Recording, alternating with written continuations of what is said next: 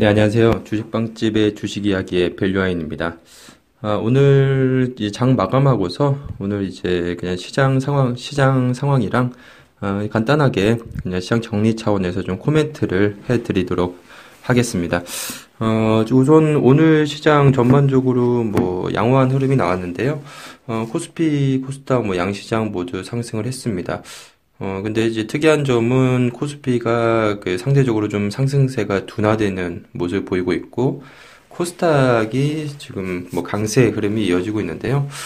어, 오늘 뭐 섹터를 보더라도, 어, 가장 이제, 어, 강한 섹터가 이제 OLED, 반도체, 게임, 뭐 건자재, 뭐 이런 섹터들이 오늘 다 상승률이 좋았습니다. 뭐 OLED 섹터 상승률이 어, 거의 뭐 90%, 거의 10종목 중에 한 9종목이 올라갔다라고 보면 되고요. 반도체도 뭐 한 75%, 게임도 한 63% 정도. 그러니까 이제 절반 이상, 그러니까 이 섹터에 있는 종목들이 절반 이상 뭐 상승을 했다라고 보시면 될 것 같아요. 오늘 뭐 OLED 주들 보면 덕산, 네오룩스, 뭐 비아트론, 테라세미콘 뭐 이런 종목들 그리고 반도체 뭐 소재 장비주들도 오늘 뭐 대부분 상승을 했는데요. 어 이런 작년 이제 연말 이후부터 어 이 섹터들이 그동안에 낙폭이 컸었는데 어 최근에 다시 이제 주도 섹터로서 좀 역할을 하는 것 같습니다.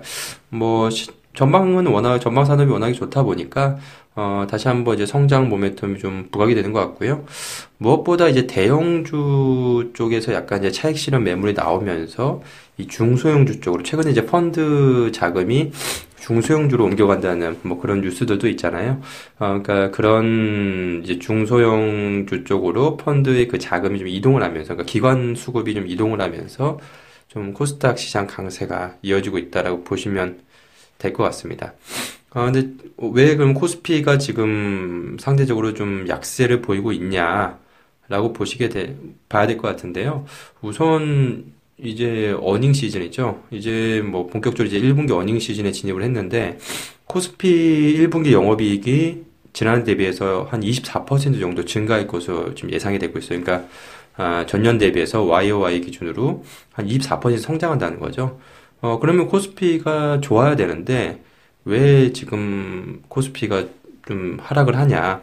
근데 이미 미리 좀 많이 올라갔죠. 그동안 이제 코스닥이 약세 보였고, 코스피가 그동안 계속 강세 흐름 보이면서 좀 선반영된 측면이 크고요. 그러니까 valuation 측면에서 어, 코스피가 어느 정도 실적 기대감이 좀 반영이 됐고요.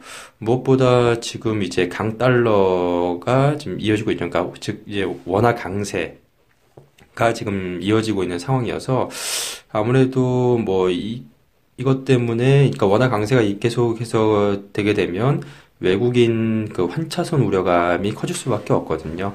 그래서 이제 코스피는 당분간은 이 아, 워낙 약세로 뭐 빠르게 가지 않는 이상 좀 어렵지 않을까 싶고요. 무엇보다 지금 가장 이제 뭐 시장의 큰 이슈가 이제 대북 리스크였는데 대북 리스크는 조금 지나간 것 같, 아요 근데 아, 문제는 또 이제 새로운 또 이슈가 지금 나오고 있는 상황이죠. 그러니까 프랑스 대선인데 아, 프랑스 대선이 또 시장에서 상당히 이제 큰 이슈로 작용을 하지 않을까 앞으로 그렇게 아, 생각을 하고 있습니다. 지금 뭐 프랑스 그러니까 아마 작년에 이제 브렉시트 많이들 기억하실 텐데요. 프랑스도 이제 프렉, 프렉시트 우려감이 아마 이제 뉴스 기사에 좀 많이 나오지 않을까. 좀 시간이 가면 갈수록, 아, 그렇게 보여주고 있습니다. 지금, 어, 각, 뭐 여론조사, 그러니까 프랑스 여론조사 보게 되면 1위를 어, 지금 차지하고 있는 뭐 마린 르펜인가요? 뭐 극우 성향의 아, 이 사람도 이제 유럽연합 탈퇴, EU 탈퇴 국민투표 실시 뭐 이런 정책을 내놓고 있는 상황이고 어, 지금 뭐 다른 또 2등구 후보 같은 경우에도 이 EU 탈퇴 정책을 내놓고 있는 상황이어서 지금 이제 프렉시트가 또 한 차례 또 시장을 좀 들쑤실 가능성도 있다라고 좀 보시면 될 것 같아요. 그러니까 당분간은 코스피가 상대적으로 좀 둔화가 될 것 같고요. 어, 어쨌든 프렉시 뭐 프랑스 이러한 리스크 뭐 프렉시트 리스크는 조금 시간은 아직 남아 있는 상황이기 때문에 그 전까지는 기관에서 아, 수익률 게임을 진행할 가능성이 높지 않나 저는 그렇게 생각을 하고 있고요. 그러면 우선은 일단 코스닥 쪽에서 당분간 아, 단기적인 trading 관점에서는 뭐 집중을 해보는 게 좋지 않을까 싶습니다. 오늘 뭐 전반적으로 시장 흐름 보더라도 코스피 상승 업종 보게 되면 뭐 전기가스, 통신, 뭐 서비스, 건설 이런 업종인데요. 그러니까 좀 경기 방어 섹터, 뭐 한국전력이 오늘 외국인이 계속 지금 매수세가 유입이 되면서 지금 어제 이어서 오늘 이틀 연속 상승을 했거든요. 그러니까 이제 좀 경기 방어적 성격 쪽에 좀 매수세가 집중이 되는 모습을 보여주고 있고요. 어, 반면에 코스닥은 뭐, 앞, 뭐 앞서도 뭐 얘기했다시피 OLED 반도체, 게임, 뭐 오늘 뭐 W 게임즈가 오늘 뭐 상한가 같죠. 뭐 이런 그 코스닥 주들이 어, 상대적으로 좀 강한 흐름이 좀 나타나고 있다.